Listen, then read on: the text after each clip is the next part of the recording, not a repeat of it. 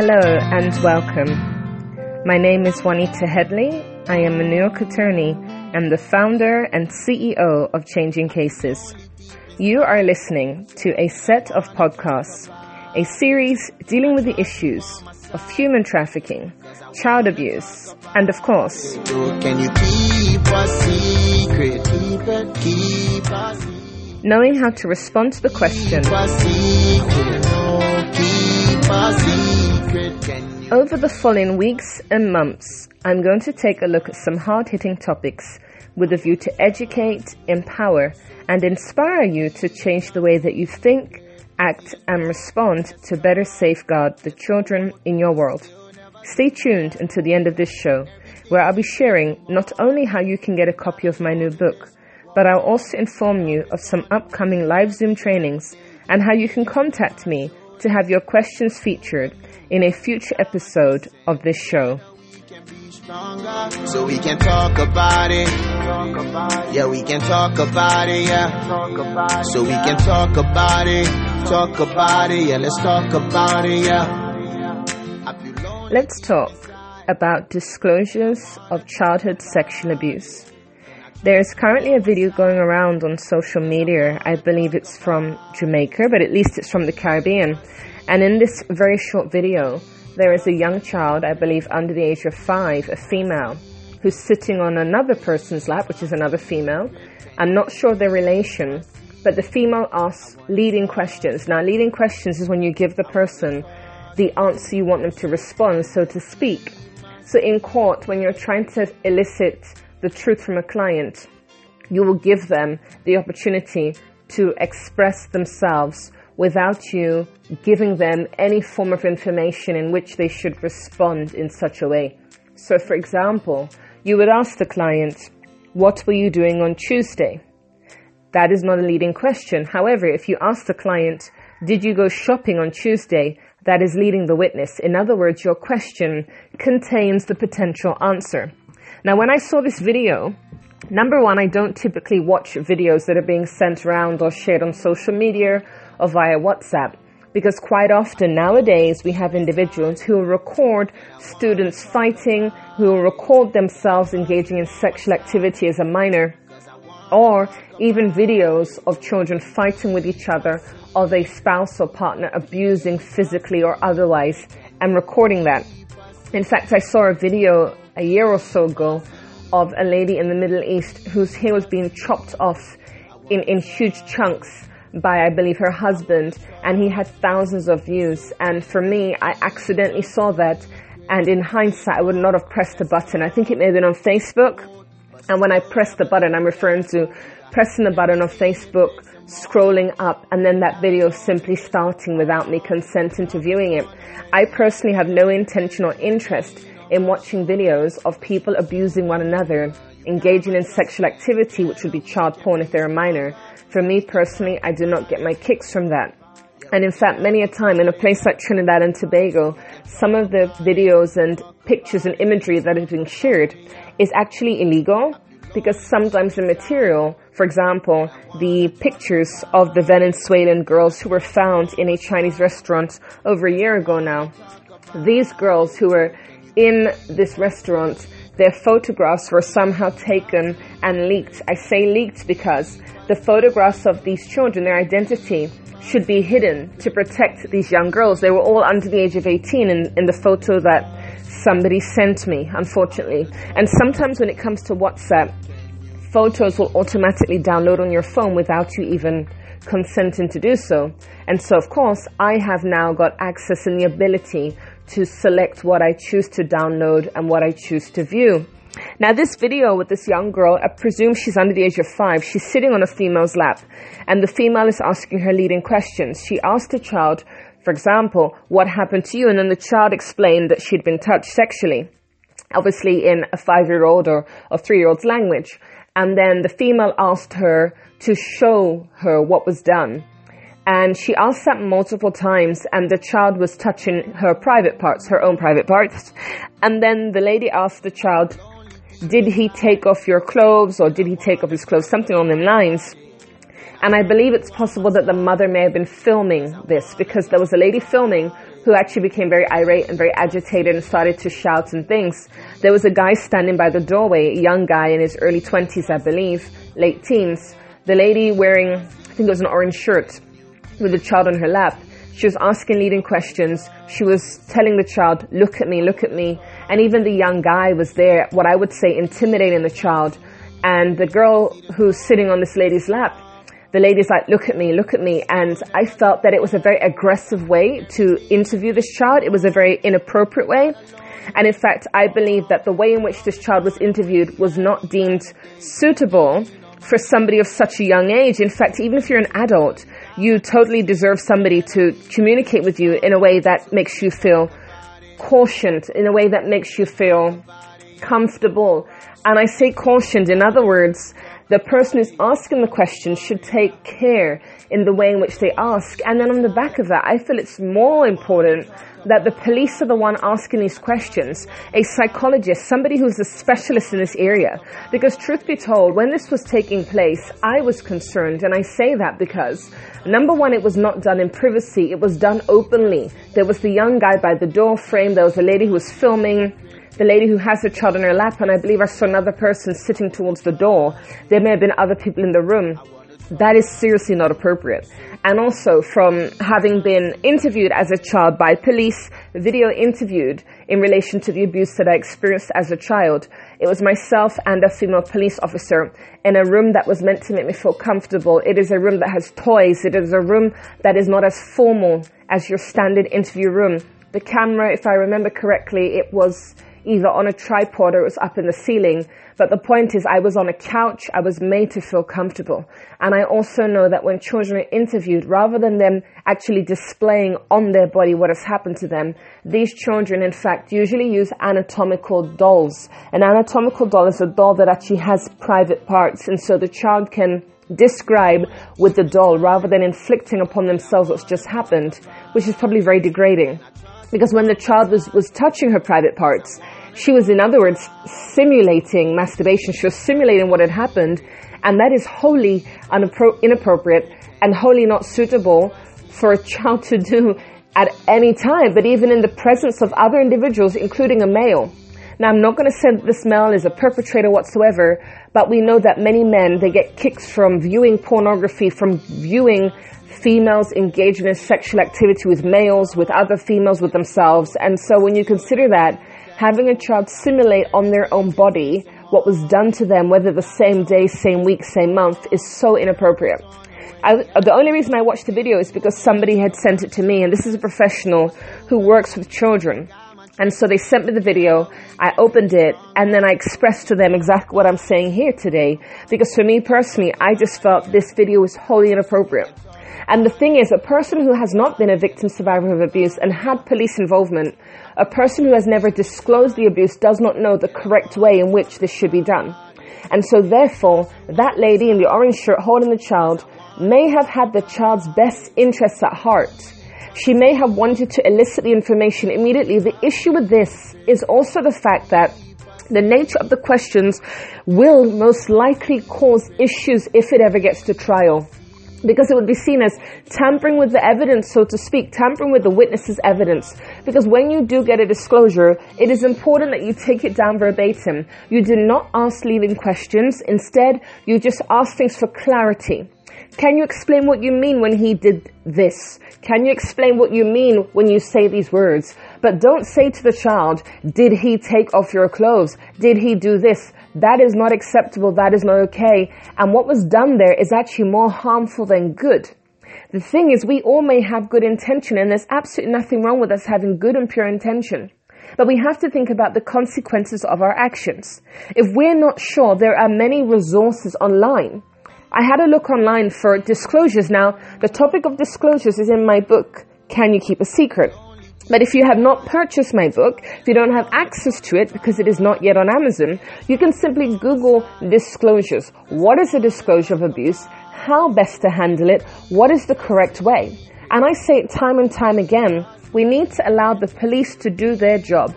Allow the police to do the investigating. At the end of the day, the police have a responsibility. That is to serve and to protect. we now intervene in the police's work with the best intentions, but without knowing we are jeopardizing a potential court case and we are actually harming that child.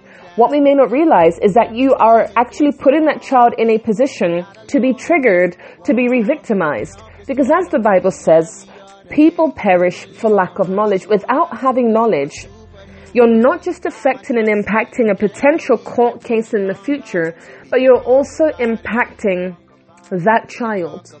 Can you imagine how humiliating it must be? Think about yourself, whether you're a young person or an adult.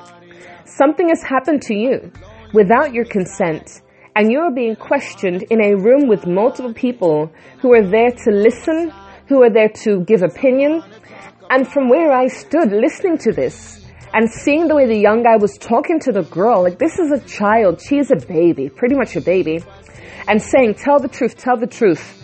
That isn't helpful. Do not demand that the child tells you the truth. Say to the child, I believe you.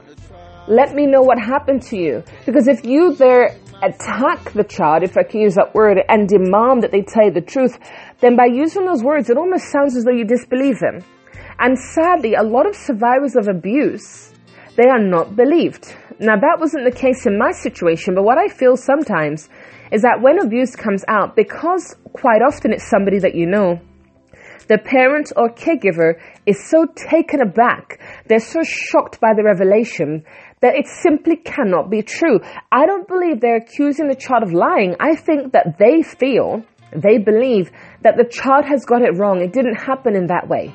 Now, in certain situations, the child may have misunderstood or misinterpreted, but when it comes to a sexual touching of a child's private parts and the child is unclothed or the child has been declothed, that's a different situation. And if I can remember from the video, I think the lady in the orange shirt, the one who's holding the child, she asked if the person had taken her to the toilet or something along those lines. The video was very short, maybe one or two minutes, and I didn't fully understand what was the purpose of this. The child's identity was not hidden. That child maybe go to preschool or nursery.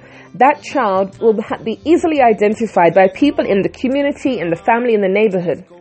That places the child more at risk of being sexually abused again.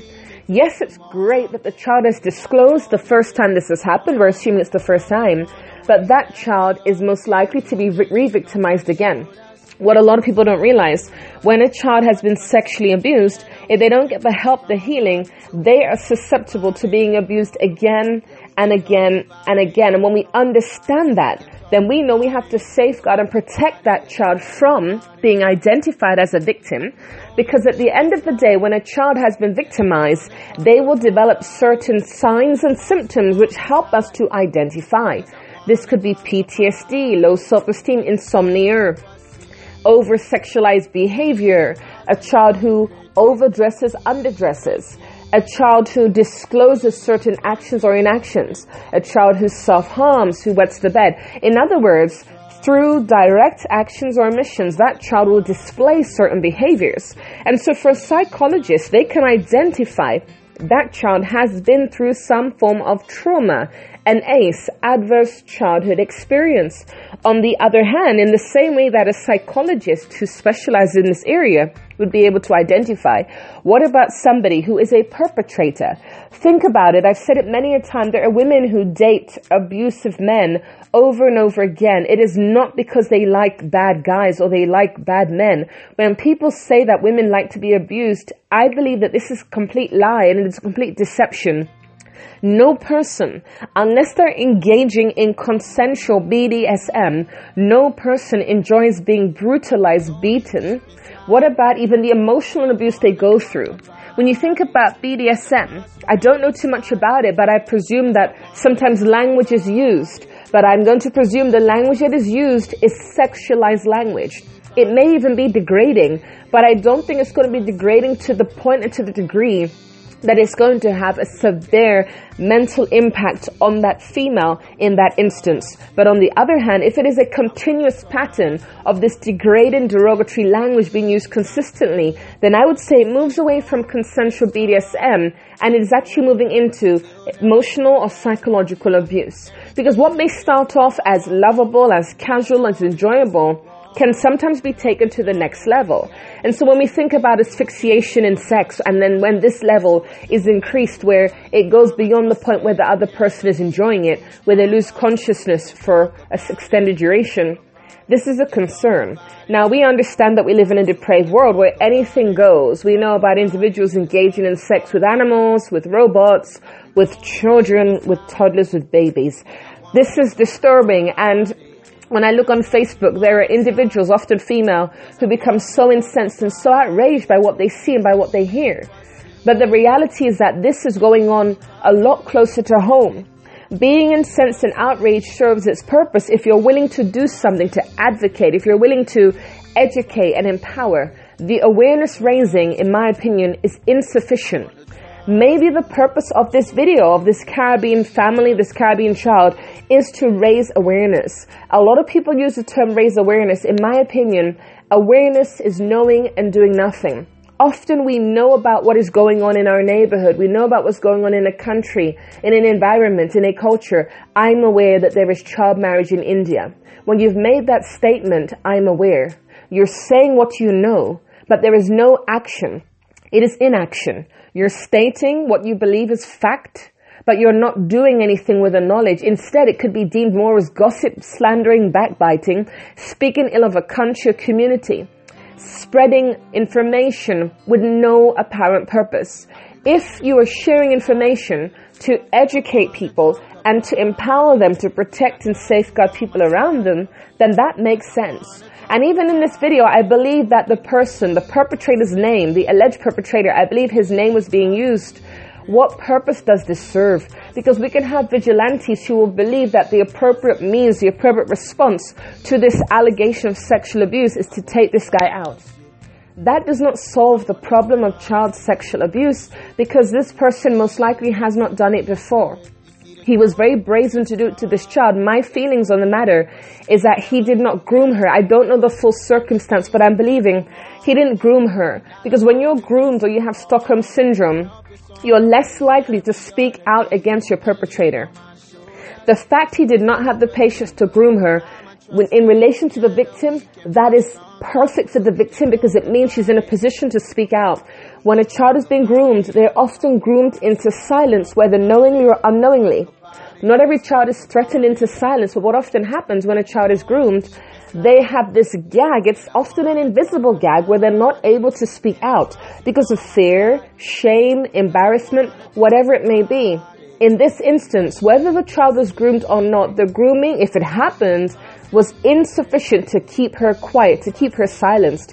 And that is brilliant. And I'm going to go one step further and assume that maybe even this child's mother or parents have had a conversation with her and said, if anybody touches your private parts, tell us immediately. Because quite often when a child discloses, they disclose at school, to a friend, to somebody they feel comfortable to. There are many occasions when they disclose to parents, but when parents are very strict and don't spare the rod, in other words, use corporal punishment, that child may develop fear. In my experience, I did tell my mother at four years of age that my stepfather was tickling, tickling me and then his hand slipped. I tried to disclose to my step grandfather and to my aunt. However, I could not disclose to my grandmother because of fear. She was very, very strict. My mother was strict also, but my grandmother, because of her countenance and her personality, there was simply no way I would have been able to disclose to her.